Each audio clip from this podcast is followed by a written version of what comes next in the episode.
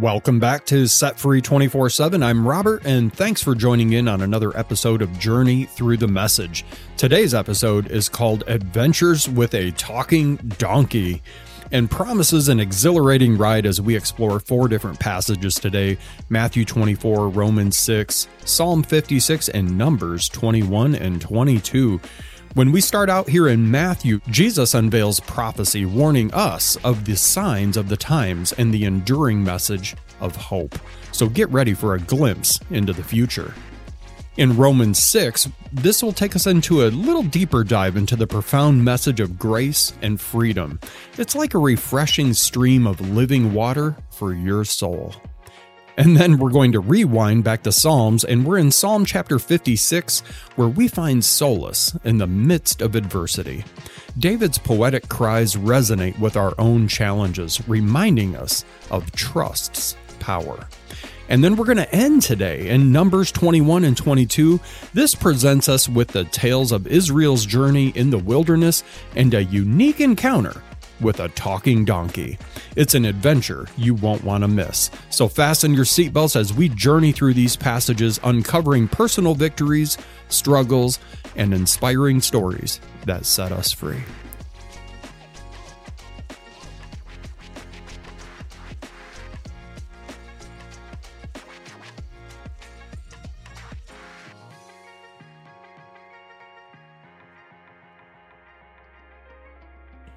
Welcome to a journey through the message. My name is Robert. And my name is Heidi. Well, happy day to you, my love. How are you? I am doing well. Thank you. How are you? I am great. It's so good to be sitting across from you Yes. and doing this again. This reading through the Bible thing is one of our favorite times that we get to just sit down, Mhm. talk a little bit about what we're learning in the Word, and sharpen each other, really. I, I have learned so much Mhm. from you over the last Oh. six, eight months since we've been doing this. And Mm. I hope that my perspective also adds a little bit to you. And I love our conversations as we read. And I like that we don't discuss it ahead of time. We have no idea what the other is going to say. we don't. That's terrifying on my end. I know. We just roll with it though, and like We see do. see where the ball goes. we do because um, theology Yeah. is literally just talks about God. And that's what this is. We get wrapped up, I think, in thinking that means something lofty and scholarly and I mean, to be a Christian, do I have to know how, like, what the word ecumenical means? um and exegesis. Oh, I got to know that one too. Yeah, I'm taking those classes right now. Man, oh, Mister, this seems like a no, lot. I'm going to say no. You do you do not. Mm. Um the term faith like a child comes to mind. I can't remember Mm. now Levi who is just over here. He's pretty profound at times. He Your uses some pretty big words and I can guarantee you he's not walking around trying to teach me exegete how to exegete the scripture and right. all of this other stuff. So and while all those things have their place, Yes, they absolutely do. it's it's a thing of don't allow those things to take the place of you showing Jesus's That's love. exactly Period. right. I am taking this just out of my desire to have that good foundation because of what I'm planning to go into. Um, God doesn't require me to have the literal, this is exactly what this means, you know, all these terms and words and things like that. But I'm choosing to do this because I've stepped up and said that I want to be in ministry and that comes the type of ministry I'm doing there's a certain responsibility so I'm finding that I'm doing it for that reason I am not doing it because it's a requirement to get my ticket punched to get in heaven that's not why I'm doing it No, and I know, I know it. yeah I see it yeah. every day. The other thing I think I would like Mhm. before we get started, and I bet I was thinking about this yesterday. You know how when somebody asks you just in passing, like, how you doing? You know, mm-hmm. what's going on? Like, I have noticed, and with myself too, so I'm just as guilty of this. But our immediate reaction to someone can be to let them know how busy we are. yes immediately we go with the I'm busy thing to try and put this wall, I feel like, up. Like, Mm, listen. I'm busy with my stuff, so I want you to know that my stuff is important because I'm busy. Mm, interesting. And anything on that you might want to try and I want you to know like there's this wall of busyness here, so be careful on what you try and ask me oh, because I am so busy. I'm so I don't know, quote unquote important, right? Oh. I'm so busy That's- like and then people I think get into a man, I don't even know if I Rob and Heidi are so busy. Mm, I don't want to ask them this. I don't want to bother Don't them. wanna I don't want to talk to them about this because they're busy. They have Mhm. other things. And we're not. We're not that busy.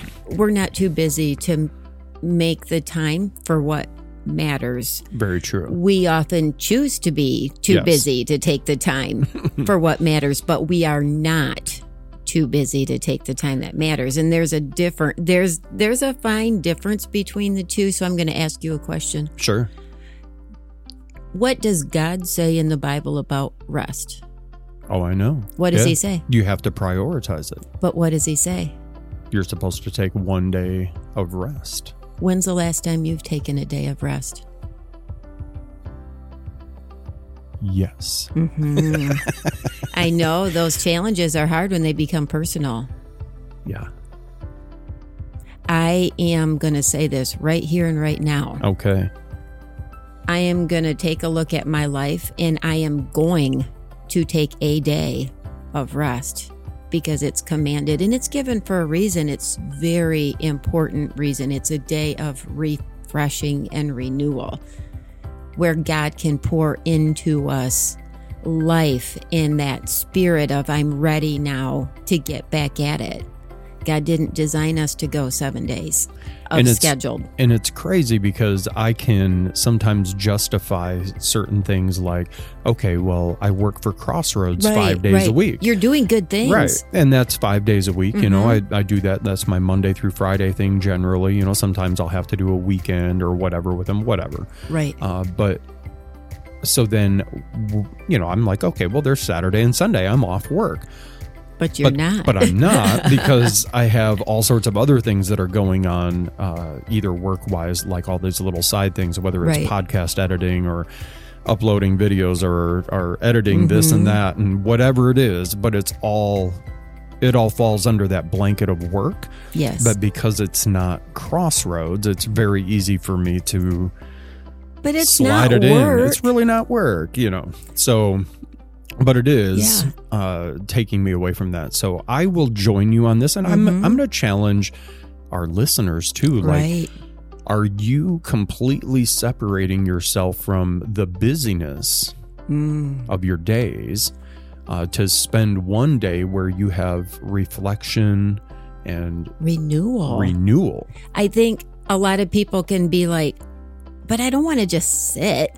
That's not what I mean when I talk about a day of rest. What I'm going to do with my day of rest, I will spend that day doing things intentionally that fill me, Mhm. that renew me, that fill me, that's not job related, work related, counseling related, help everybody else related, pour into other people related, because my well is, I can see the bottom.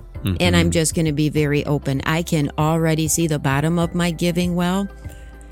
And it's not meant to look that way. And it's because I haven't taken the time, I think, as God laid out for us to best take care of ourselves. And taking care of self Mhm. is showing respect to the God who created us Mhm. Amen. by following his orders. He Yeah. told us how to take care of what he's given us, including ourselves. So I look forward to seeing you and me, but I'm going to say especially you because it lays on me to say Mhm. that. I'm going to challenge you and I'm going to stay on your case until you've implemented, truly implemented a day of rest. it's been a bit of a flurry i'm going to say Mhm. this last week or Mhm. so trying to get some things buttoned up and i know that i've spent more time than normal getting some things Mhm. done. We finally got Heidi's website done this last week. beautiful. It's beautiful. All the links work. all the Everything you've done has been amazing. Yeah. You are Thank so you. skilled. It looks incredible. It has exceeded any and all expectations I've Shameless had. plug here. Go to www.wellfed.love. Yes, please. That's right. Wellfed.love. Check it out. Uh, just yeah, see what you think while you're there. I mean, we're we really built that to be a resource and Mhm. also a landing page for people that are looking for a group, that are looking for connection. right. Um, and so we hope that that uh, fills that need in in that area. So let us know what you think of that website. Yes, We'd love your your input on that. Yes, please. And please tell every tell Robert it looks amazing so Oh goodness. he I- can take a deep breath. and take on that day of rest. Yeah. It's and been pray great, for though. Robert because taking a day of rest is going to be difficult.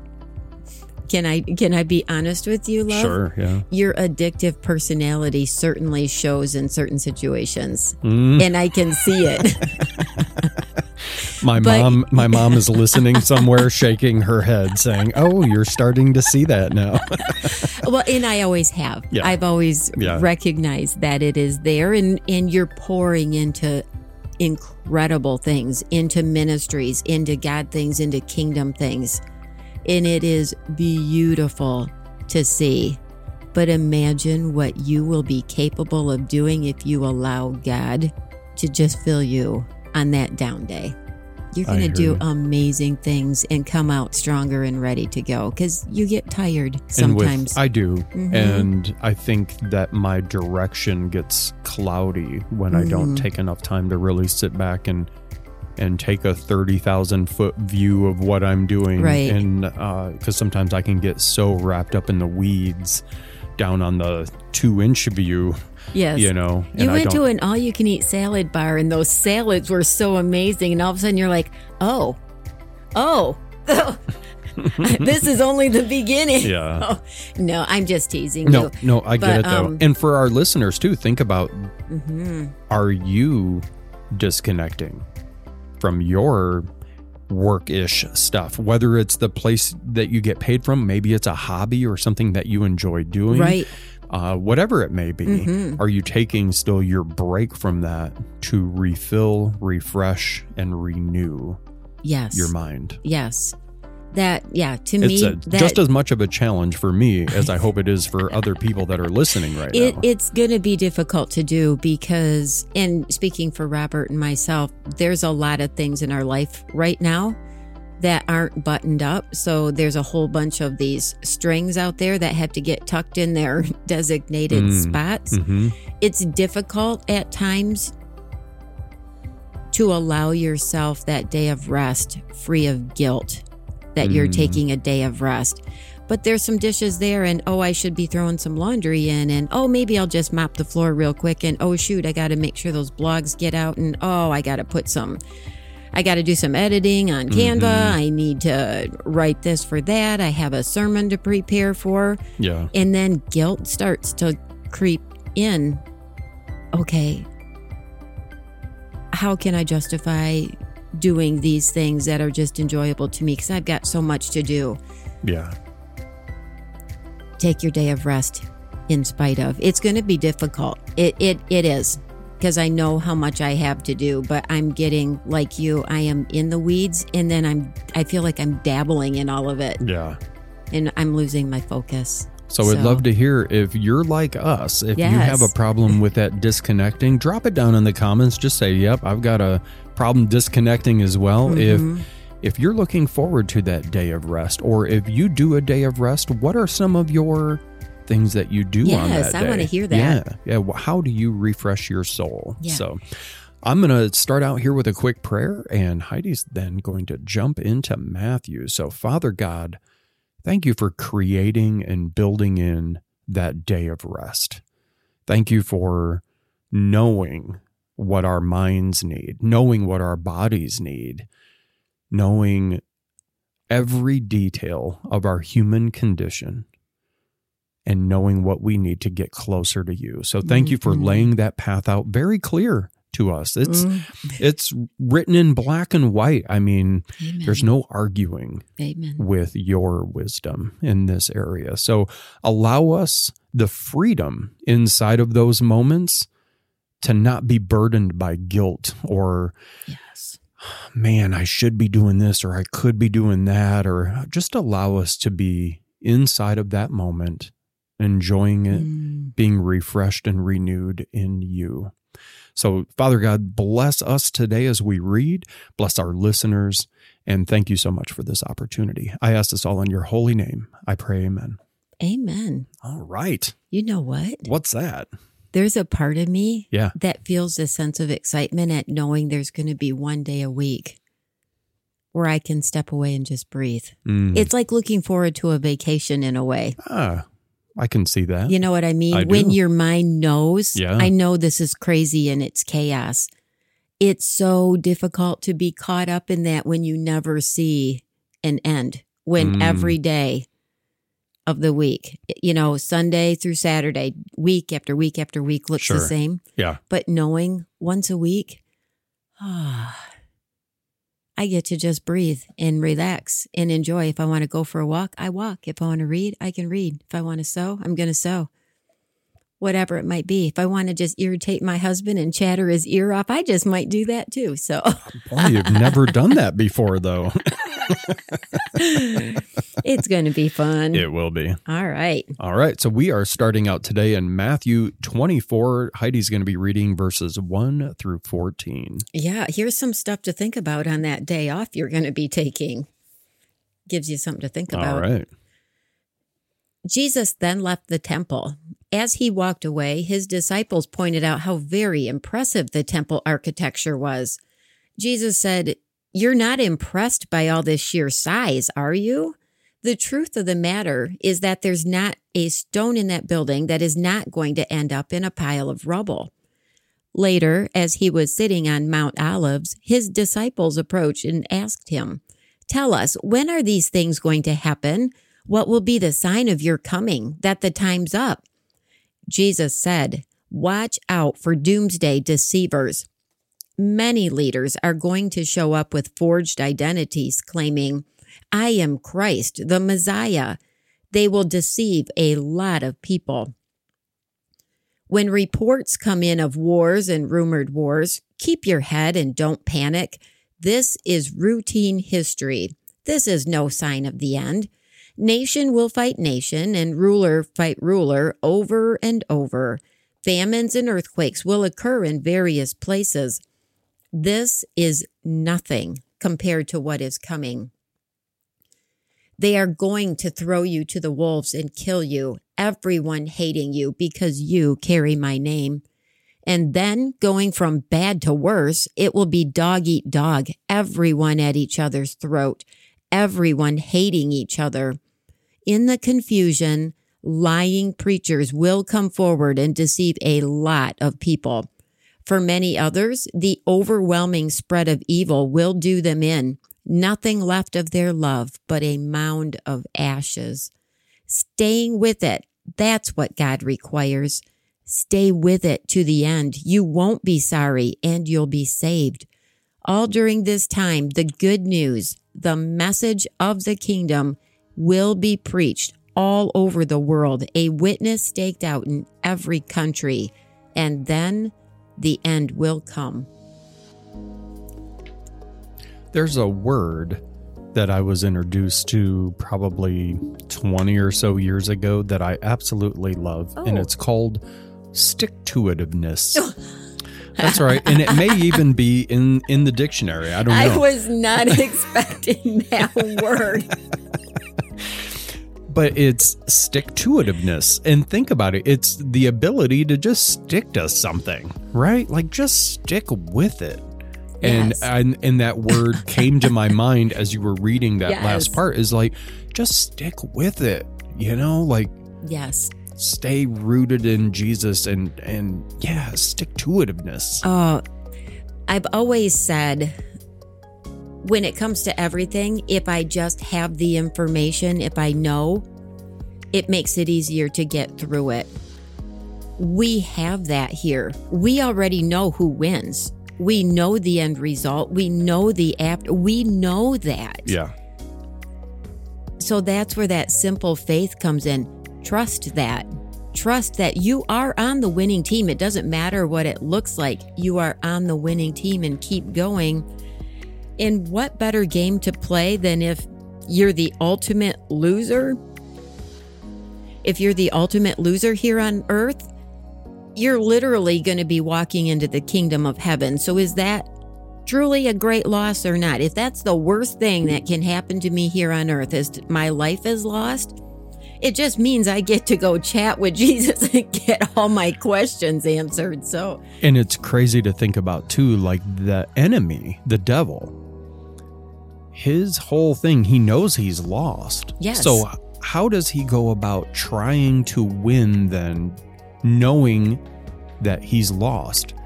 He tries to take away the freedom that we have, living the life that we could live with Jesus. He tries to deceive us into thinking we aren't you know, eligible maybe for grace or blessings. Maybe we're not good enough. Maybe we're not Christian enough. Maybe we don't mm-hmm. look the right way. Maybe we don't sound the right way.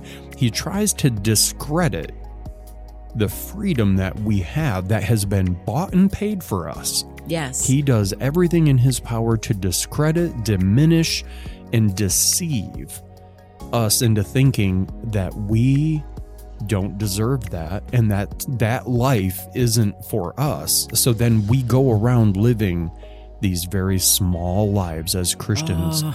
that don't affect anybody else because we're we're just convinced that that's not for us. Like we may be convinced in our mind in our head like we're going to heaven, right.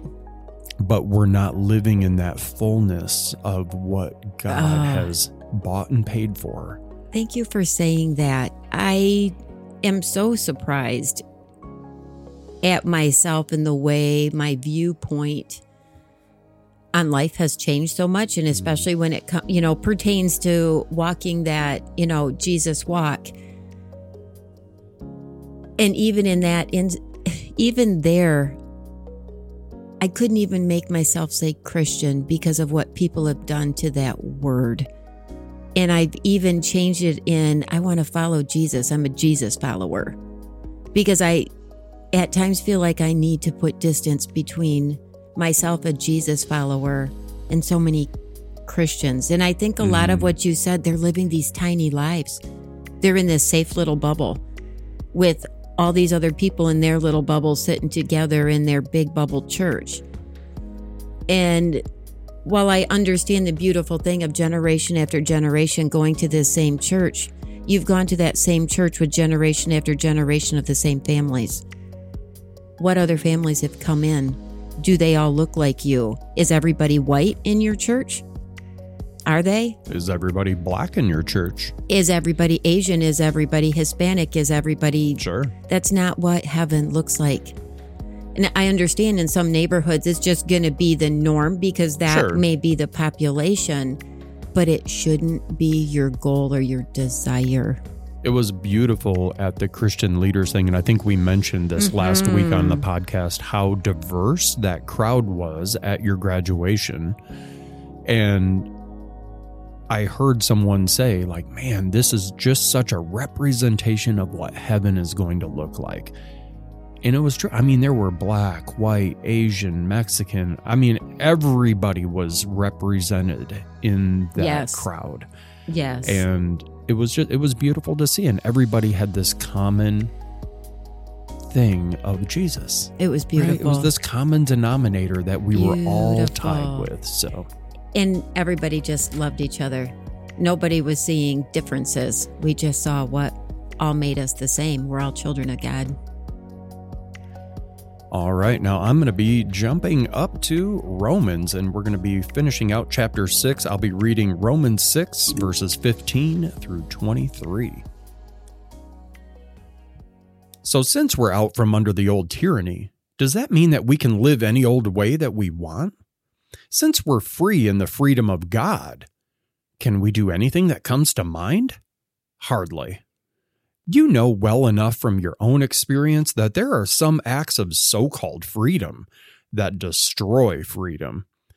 Offer yourselves to sin, for instance, and it's your last free act. But offer yourselves to the ways of God, and the freedom never quits. All your lives you've let sin tell you what to do. But thank God you've started listening to a new master, mm-hmm. one whose commands set you free to live openly in his freedom. I'm using this freedom language because it's easy to picture. You can readily recall, can't you, how at one time the more you did just what you felt like doing, not caring about others, not caring about God, the worse your life became and the less freedom you had. And how much different is it now as you live in God's freedom, your lives healed and expansive in holiness? As long as you did what you felt like doing, ignoring God, you didn't have to bother with right thinking or right living or right anything for that matter. But do you call that a free life? What did you get out of it? Nothing you're proud of now. Where did it get you? A dead end. But now that you've found you don't have to listen to sin to tell you what to do, and you've discovered the delight of listening to God telling you, what a surprise! A whole, healed, put together life right now with more and more of life on the way. Work hard for sin your whole life, and your pension is death. But God's gift is real life, eternal life, delivered by Jesus, our Master. Hmm. I love that. Isn't that great? I love the freedom aspect of it too, because just because something is legal to do doesn't mean that it's Mm. necessarily the right thing to do, especially when it's sin. Right? There's Right. a lot of sin out there that's legal to do. Oh, but this is a not so bad sin. This one's not so bad. I can do this one. Or it's all of those okay. sins that are At least I'm not doing this one. I know there's a whole lot of sin that's socially acceptable. hmm I know. Thank goodness I'm not one of the LGBTQ group.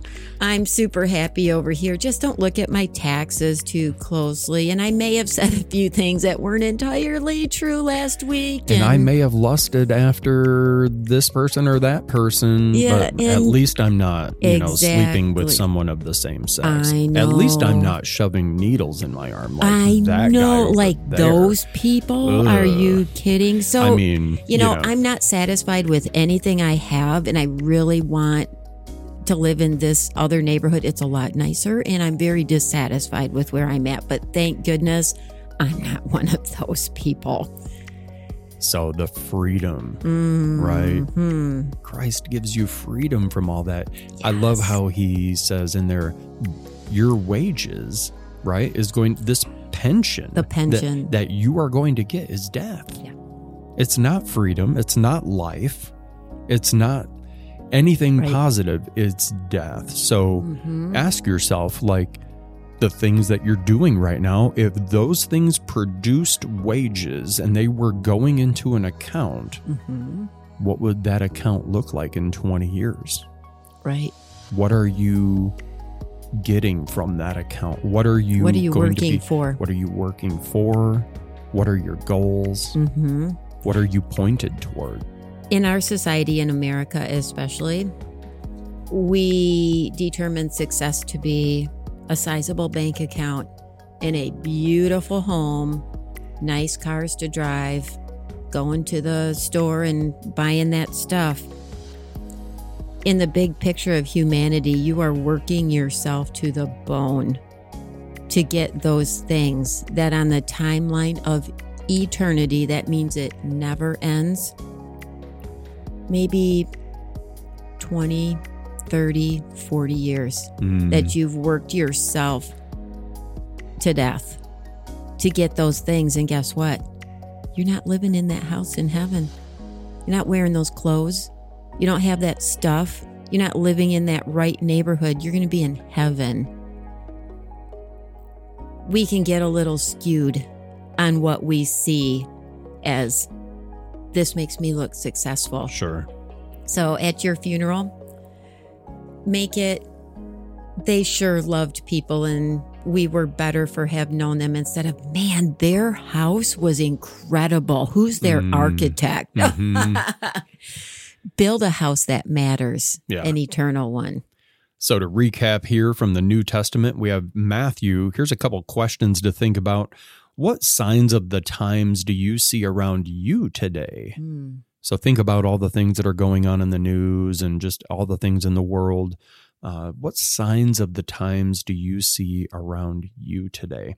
And then, how can you find hope and then share it with others Mhm. amidst all these challenges? So, uh, it's all about looking for ways to not be so focused on those signs of the times, right but to be more focused on the hope. So, how can you Mhm. find hope inside of all of that?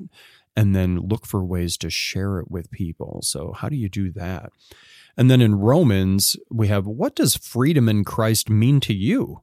And how can you live it out? So, what does that freedom in Christ mean? Like, what does that allow you to do? What are Mm. you free to do now?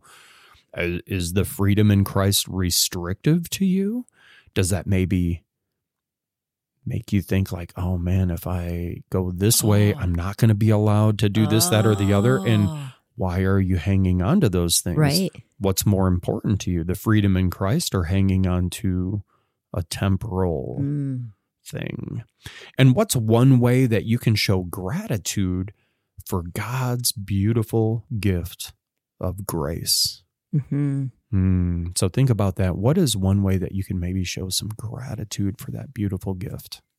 by listening to him and taking a day of Mm. rest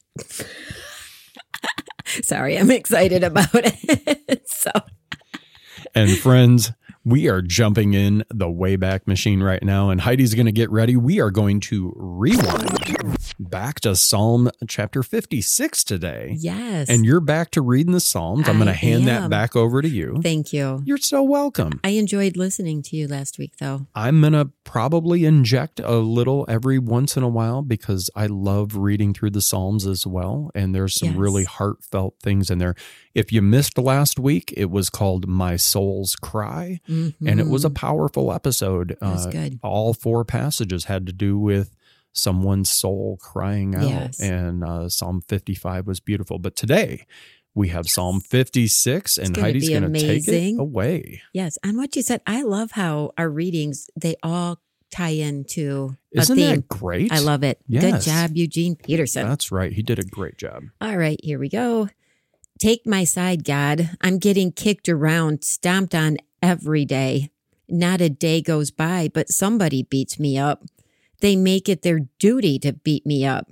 When I get really afraid, I come to you and trust. I'm proud to praise God. Fearless now, I trust in God. What can mere mortals do? They don't let up. They smear my reputation and huddle to plot my collapse.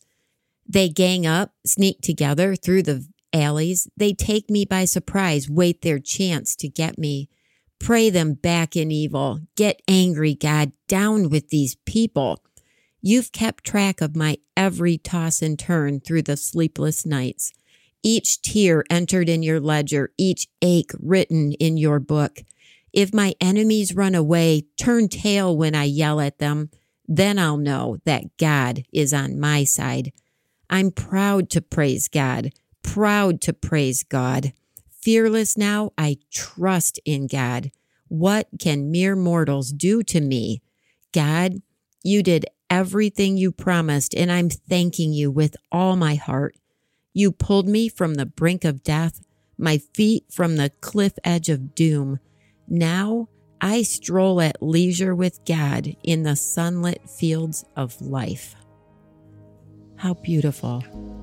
The thing I liked about that is he's in the middle of pouring his heart out and Mhm. talking about this intense situation that he's Mhm. in and he wants deliverance but he also wants you know God to act for him and how he wants to but then he goes into it's like he has so much faith that he's saying, This is what I know you can make this situation Yes. end up like. I know I'm going to be strolling around with you in these fields. I know that you can make my life look like that. Yeah. And, well, did and you we catch have what to. he said though? No, go ahead.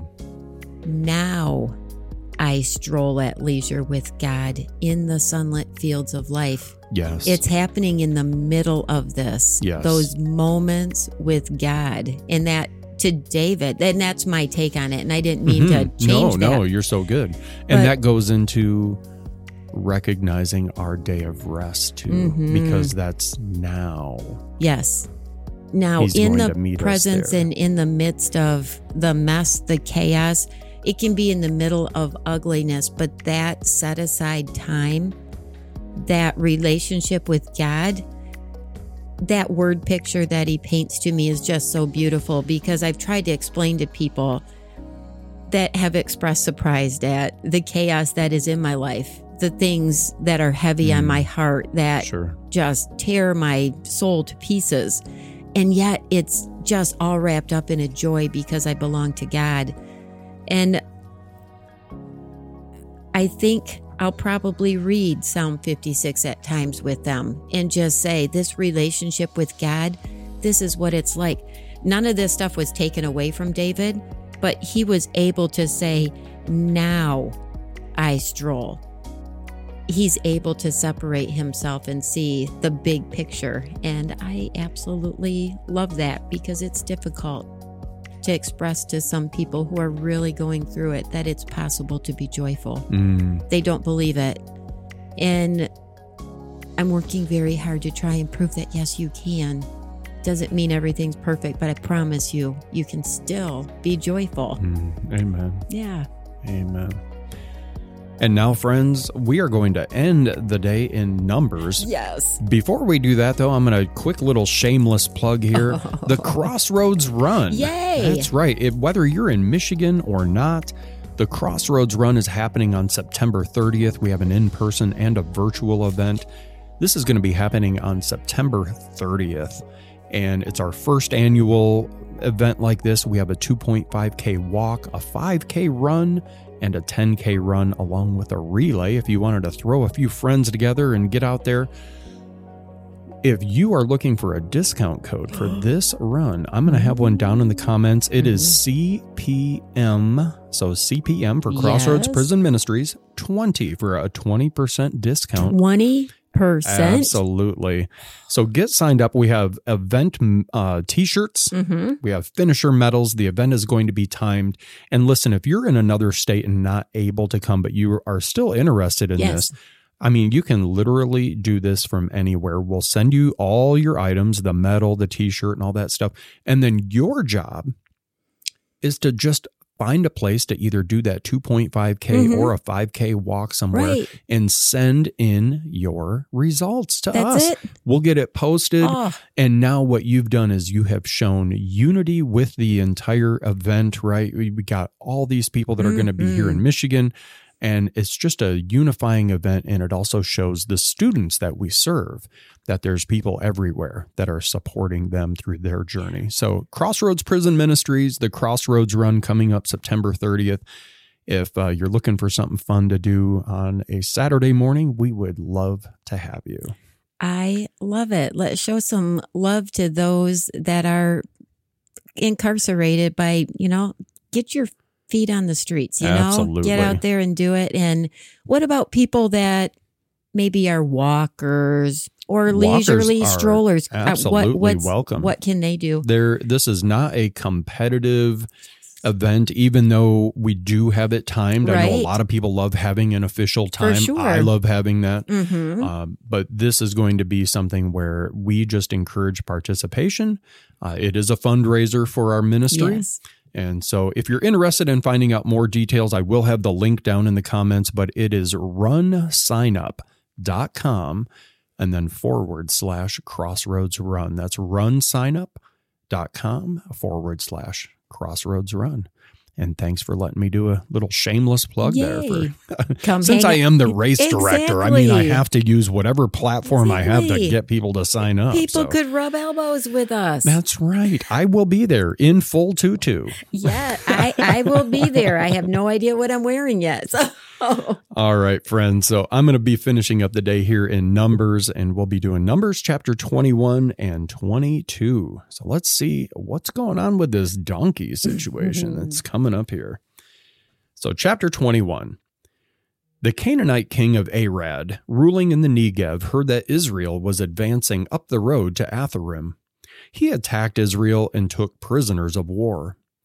Israel vowed a vow to God if you will give this people into our power, we'll destroy their towns and present the ruins to you as a holy destruction. God listened to Israel's prayer and gave them the Canaanites. They destroyed both them and their towns, a holy destruction. They named the place Hormah, holy destruction.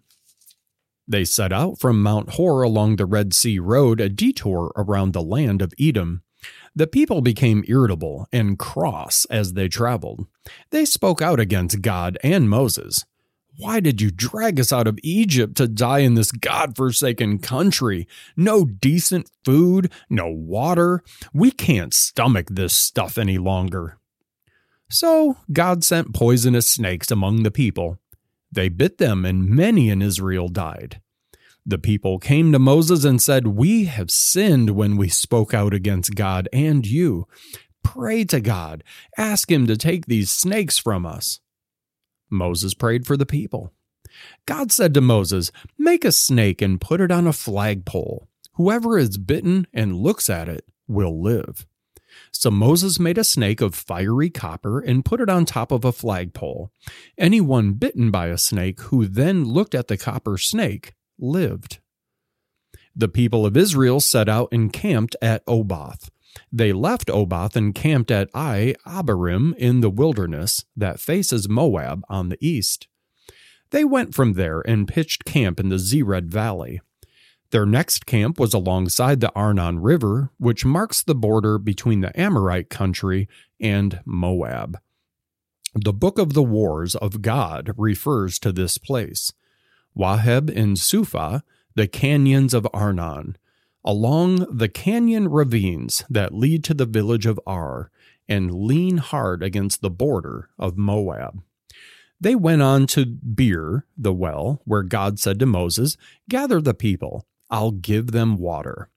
And that's where Israel sang this song Erupt, well, sing the song of the well, the well sunk by princes, dug out by the people's leaders, digging with their scepters and staffs. From the wilderness, their route went from Mattanah to Nahaliel to Bamoth the heights, to the valley that opens into the fields of Moab, where Pisgah, the summit, rises and overlooks Jeshimon, which is the wasteland. Israel sent emissaries to Sihon, king of the Amorites, saying, Let us cross your land. We won't trespass into your fields or drink the water in your vineyards. We will keep to the main road, the king's road, until we're through your land. But Sihon wouldn't let Israel go through. Instead, he got his army together and marched into the wilderness to fight Israel. At Jahaz, he attacked Israel. But Israel fought hard and beat him soundly, and took possession of the land from Arnon all the way to Jabbok, right up to the Ammonite border. They stopped there because the Ammonite border was fortified. Israel took and occupied all the Amorite cities, including Heshbon and all of its surrounding villages.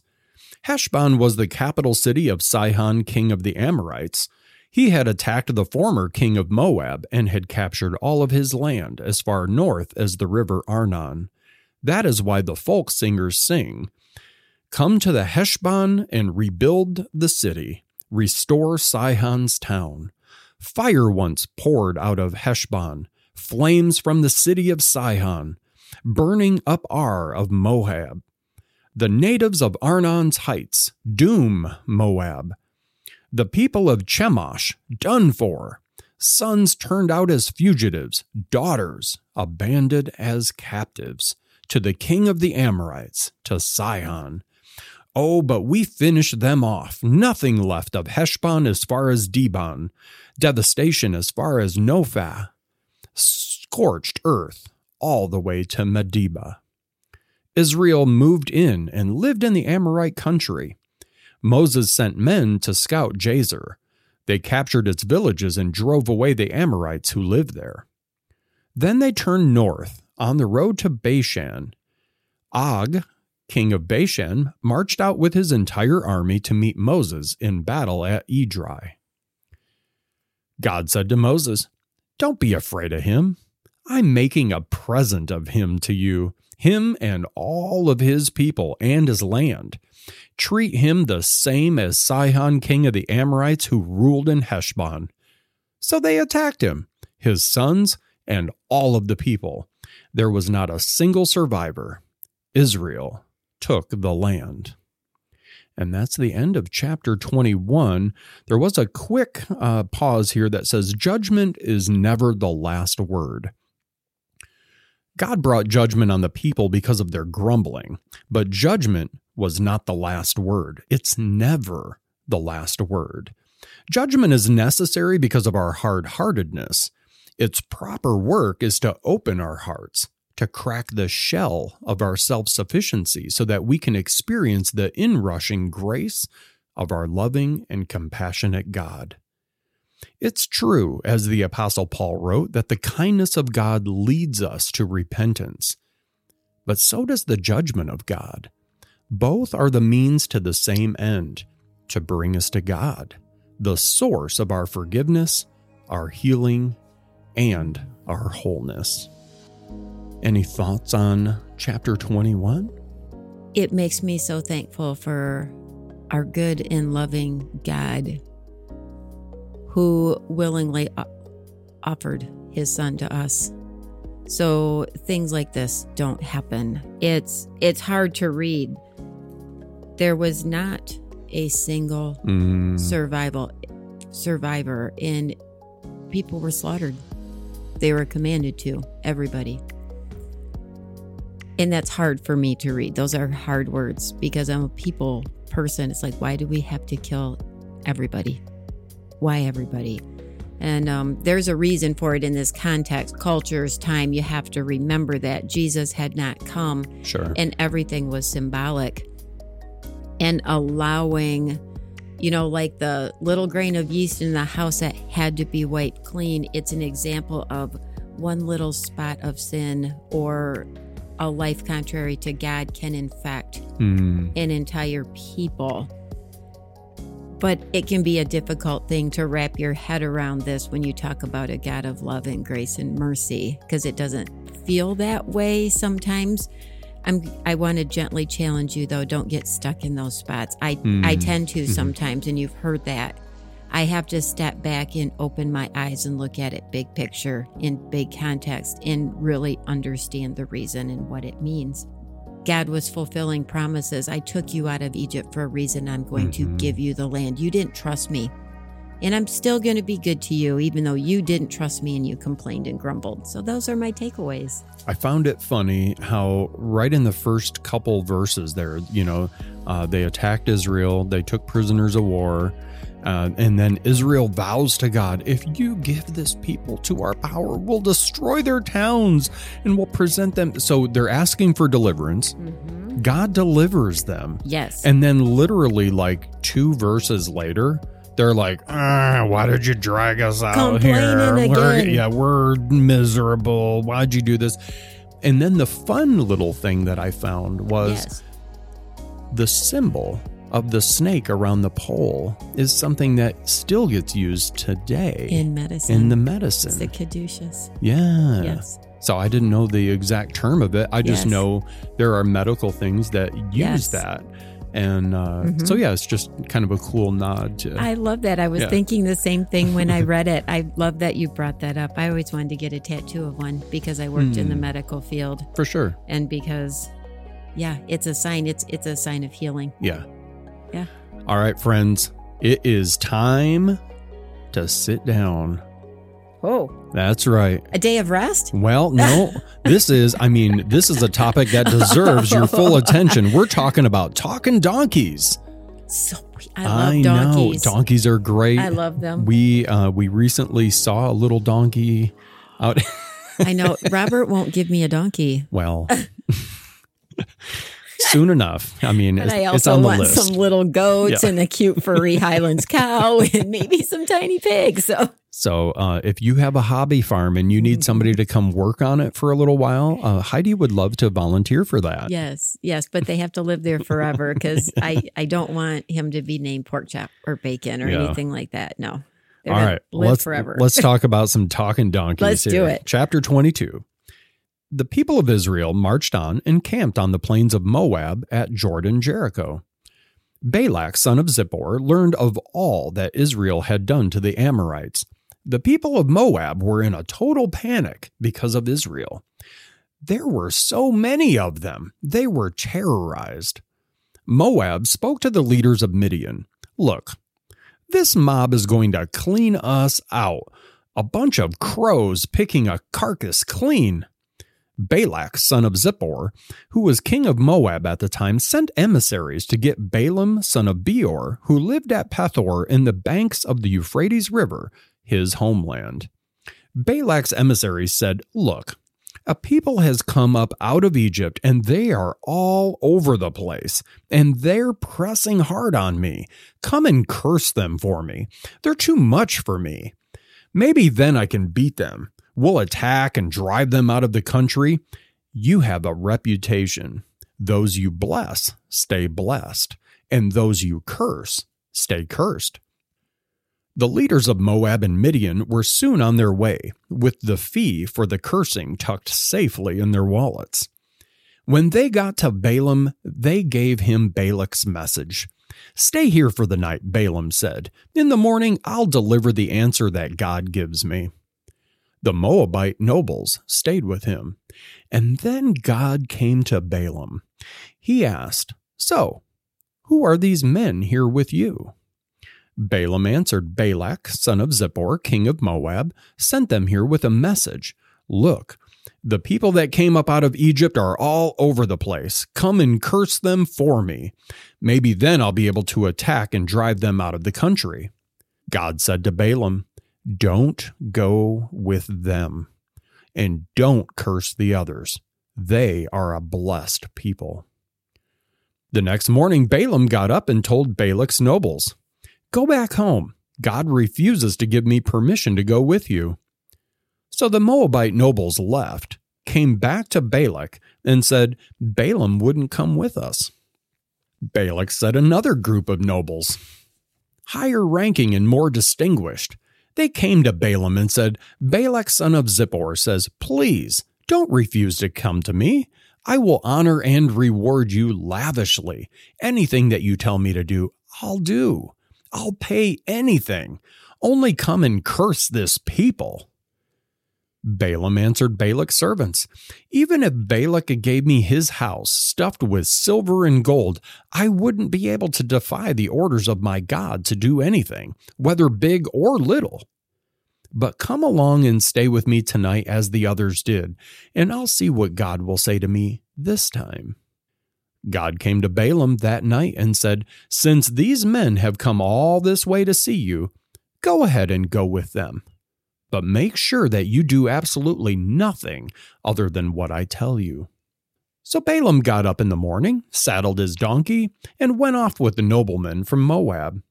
As he was going, though, God's anger flared. The angel of God stood in the road to block his way. Balaam was riding his donkey, accompanied by his two servants. When the donkey saw the angel blocking the road and brandishing a sword, she veered off the road into the ditch. Balaam beat the donkey and got her back on the road. But as they were going through a vineyard with a fence on either side, the donkey again saw God's angel blocking the way and veered into the fence, crushing Balaam's foot against the fence. Balaam hit her again. God's angel blocked the way yet again, a very narrow passage this time. There was no getting through on the right or left. Seeing the angel, Balaam's donkey sat down under him. Balaam lost his temper. He beat the donkey with his stick. And then God gave speech to the donkey. She said to Balaam, What have I ever done to you that you have beat me with these three? T- what have I ever done to you that you have beat me these three times? Balaam said, because you've been playing games with me? If I had a sword, I would have killed you by now. The donkey said to Balaam, Am I not your trusty donkey on whom you've ridden for years right up until now? Have I ever done anything like this to you before? Have I? He said, mm, No. Then God helped Balaam see what was going on. He saw God's angel blocking the way, brandishing a sword. Balaam fell to the ground, his face in the dirt. God's angel said to him, Why have you beaten your poor donkey these three times? I have come here to block your way because you're getting way ahead of yourself. The donkey saw me and turned away from me these three times. If she hadn't, I would have killed you by this time, but not the donkey. I would have let her off. Balaam said to God's angel, I have sinned. I had no idea that you were standing in the road blocking my way. If you don't like what I'm doing, I will head back. But God's angel said to Balaam, Go ahead and go with them, but only say what I tell you to say, absolutely no other word. And so Balaam continued to go with Balak's nobles. When Balak heard that Balaam was coming, he went out to meet him in the Moabite town that was on the banks of Arnon, right on the boundary of his land. Balak said to Balaam, Didn't I send an urgent message for help? Why didn't you come when I called? Do you think I can't pay you enough? Balaam said to Balak, Well, I'm here now, but I can't tell you just anything. I can speak only the words that God gives me, no others. Balaam then accompanied Balak to Kiriath Huzoth. Wow, that was a good Yeah. one. Let's move there. Ooh. Balak slaughtered cattle and sheep for sacrifices and then presented them to Balaam and the nobles who were with him. At daybreak, Balak took Balaam up to Bamoth Baal, the heights of Baal, so that he could get a good view of some of the people. And we end there today Oh. on a oh. bit of a cliffhanger. Oh, those cliffhangers. So I, as I was reading that, I was thinking, Let's see if it's what I'm thinking. so Balaam had a couple other nobles with him. Right. I mean, I'm sitting here like they had to have been sitting here watching this guy have a conversation with his donkey and be like, I'm not quite sure what exactly is happening here. Uh, or, Did I mean, did Balaam give any thought to the fact that he responded back to a talking donkey? I, I mean, it the- just seems like the light bulb did not go on immediately. He was that consumed of self and so angry. He wasn't even recognizing initially that his donkey was talking to him. yeah, yeah, it's crazy. So, if you could talk to a donkey, Oh, I wish I could. what would be a question you would ask? Of the donkey, Sure. Would you like to come live with us? Oh, poor donkey. Oh.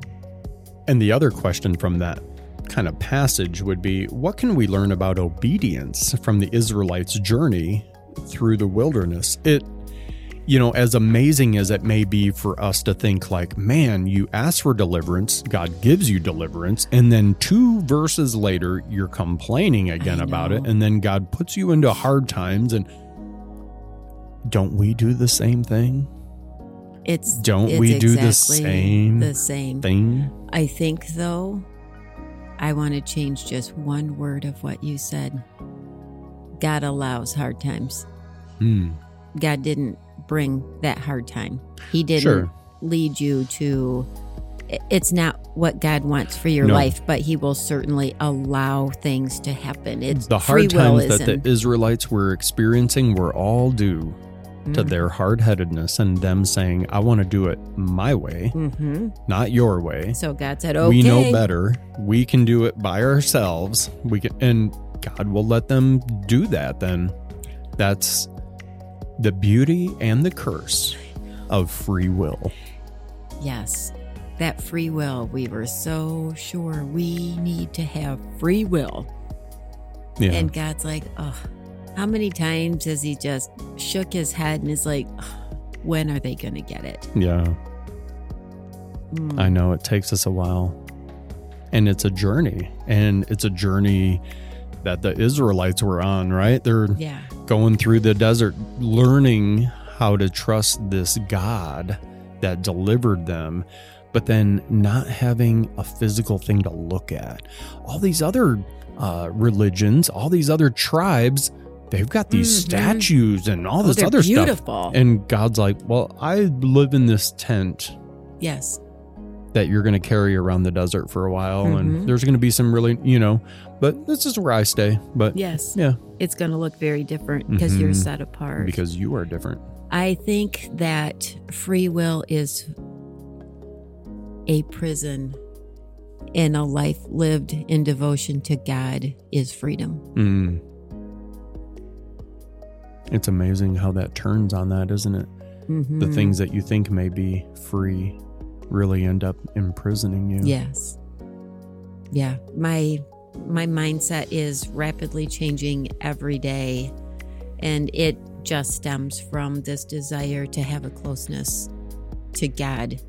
In my thoughts in my mind as I read have been um they've been very interesting as somebody who was brought up in the King James version of the Bible and Mm, drilled sure. in and taught and memorized, you know, verses.